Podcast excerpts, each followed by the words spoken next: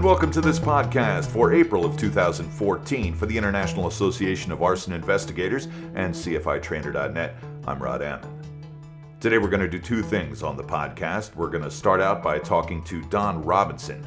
He's with the Bureau of Alcohol, Tobacco, Firearms, and Explosives. He's a special agent in charge, currently stationed at the National Center for Explosives Training and Research. It's located at the Redstone Arsenal in Huntsville, Alabama. After that, I'll give you some updates on the training activities of the International Association of Arson Investigators. So, uh, we're here today with Don Robinson. He's the special agent in charge of the Bureau of Alcohol, Tobacco, Firearms, and Explosives, their National Center for Explosives Training and Research, which is in uh, Huntsville, Alabama. Don, thanks for being with us. Sure, Rod. My pleasure. We're very grateful. I think there are a lot of questions out there about how can I use the ATF? What's the background of ATF in fire investigation? Could you talk a little bit about that? We um, go back, uh, you know, as far as the uh, Gun Control Act being passed back in 1968, and part of that legislation included destructive devices, which included incendiary devices. Molotov cocktails and other kinds of things that were used. So uh, there were federal statutes going back to that that we enforced. Actually, even before ATF became ATF in the late 60s, and then you know, after 68, you saw the Organized Crime Control Act, which is probably better known as the Explosives Control Act in 1970 come out, and ATF used an interpretation of one of the statutes in that act to include incendiary devices again, and kind of a landmark case in ATF at least in the early 70s with an arson case that resulted in a number of deaths down south, and actually uh, used those statutes, and it was the first support by the courts of us using that interpretation, and that's really opened the door to us to enforcing the federal statutes, arson as well as explosives. You saw uh, in the mid to late 70s that arson task force concept was established in ATF. The first task force was in Philly, and that carried out through the U.S. Attorney's Office through the 23 strike force cities across the country by later that year. ATF established the National Response Team concept in about 1978 had our first NRT call out in 79 and really bringing that team concept, a bunch of arson and explosive specialists along with chemists and, uh, and other support folks establishing these teams. We started out with two teams on either side of the country, and now we uh, have a full complement of national response teams, three uh, regional teams, but folks across the country and can respond to any scene, uh, large fire and arson scene or explosive scene, working with uh, state and local partners and kind of bring that team concept to that you know, we saw the Anti-Arson Act passed in 82, Church Arson Prevention Act in 96. So the federal statutes continue to develop, and we enforce those. Uh, we have some outstanding forensic auditors across the country now that support those complex investigations of fire and arson cases. And even when we transferred over to uh, Department of Justice from Treasury after the Homeland Security Act of 2002, we saw the passage of the Safe Explosives Act, which again, with that nexus between incendiary and explosive devices and a lot of additional controls on explosives. So we've been involved with it for uh, for quite a while, and I'm very happy to be in the position I am here. So uh, you corrected me with something, and uh, well, that's happened quite a few times over the decade. A lot of people say ATF. Now it's alcohol, tobacco, firearms, and explosives. You want to talk briefly about that? Sure. You know, with the passage of the Homeland Security Act in 2002, you saw a lot of agencies move around, and we went from the Department of Treasury to the Department of Justice. So we're in justice with the FBI, and the Marshals, and DEA. But uh, along with that, Congress just recognized what we were already doing and make sure that that was brought over with us to DOJ. But our work in enforcing explosive statutes and on the regulatory side, the uh, regulation of the explosives industry. But explosives is long in our history, and I think they just wanted to recognize that. We kind of joke around it's the silent E. They left it as ATF for branding and, and other purposes, but yeah, it is the Bureau of Alcohol, Tobacco, Firearms, and Explosives. All right. That helps. Thanks. When I look back at my history working with you and the folks at the ATF, it starts sort of at the end of when you talked about the Church Arson Prevention Act in 1996, or I guess the beginning of that act. We worked on a project called Interfire. That's right. And that history sort of made a tie in for me because I was working with other folks as time moved on in local and state training. The International Association of Arson Investigators and some other folks that were actually in the private sector, American Reinsurance, and different people uh, were reaching out to local and state folks to increase or improve the fire and investigator training. Can you talk a little bit about how ATF is working to serve investigators? ATF, we uh, value our partnerships and, and, role in that fire investigation community. We are now, with uh, with an internal reorganization, been able to bring our fire and arson programs together again with the explosives here under one roof at Cedar. So all of the programs are, are working together, the program managers, division chiefs, and uh, we've been able to breathe some additional life into some of the programs that we've been known for in the past. As I'm talking with you, we've got a uh, advanced arson investigation course for our own agents going on downstairs. I know we recently did an arson for prosecutors course that for budget and other reasons we hadn't been able to do, but we're breathing life back into that program.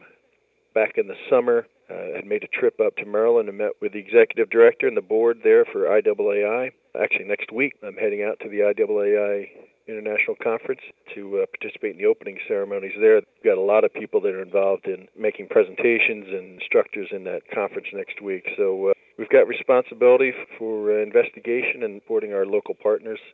Just wrapped up a national response team to uh, Des Moines, Iowa for a, a large uh, fire at a historic building in downtown Des Moines, and it's nice to hear uh, how well the folks are working together at the scene. We take that team concept very seriously. We train all of our folks in it, and it's a work we love. So it's nice to hear.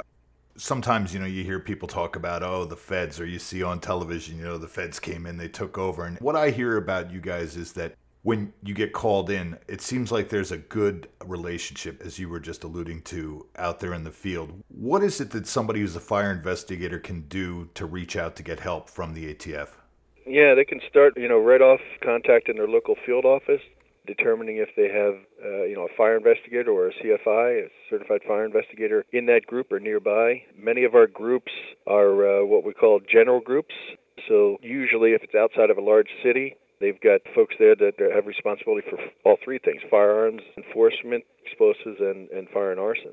So they can make contact there. They can also contact us here at the NCETR because we can hook them up with some resources out in the field.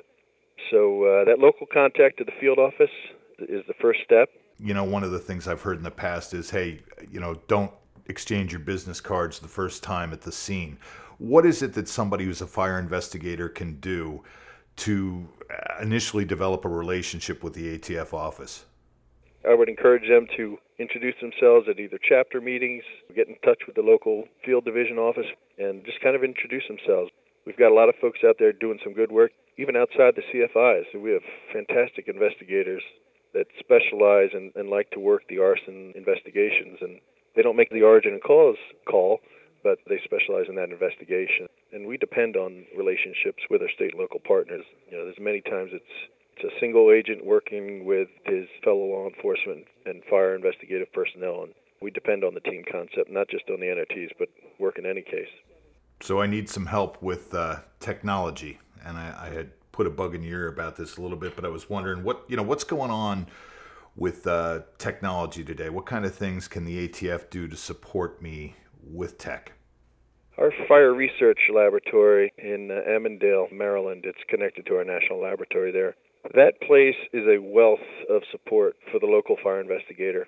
In that complex, we have the ability to recreate a scene, to build, I know, at least a two story townhouse under a hood in this facility, recreate the uh, scenario from a fire investigation.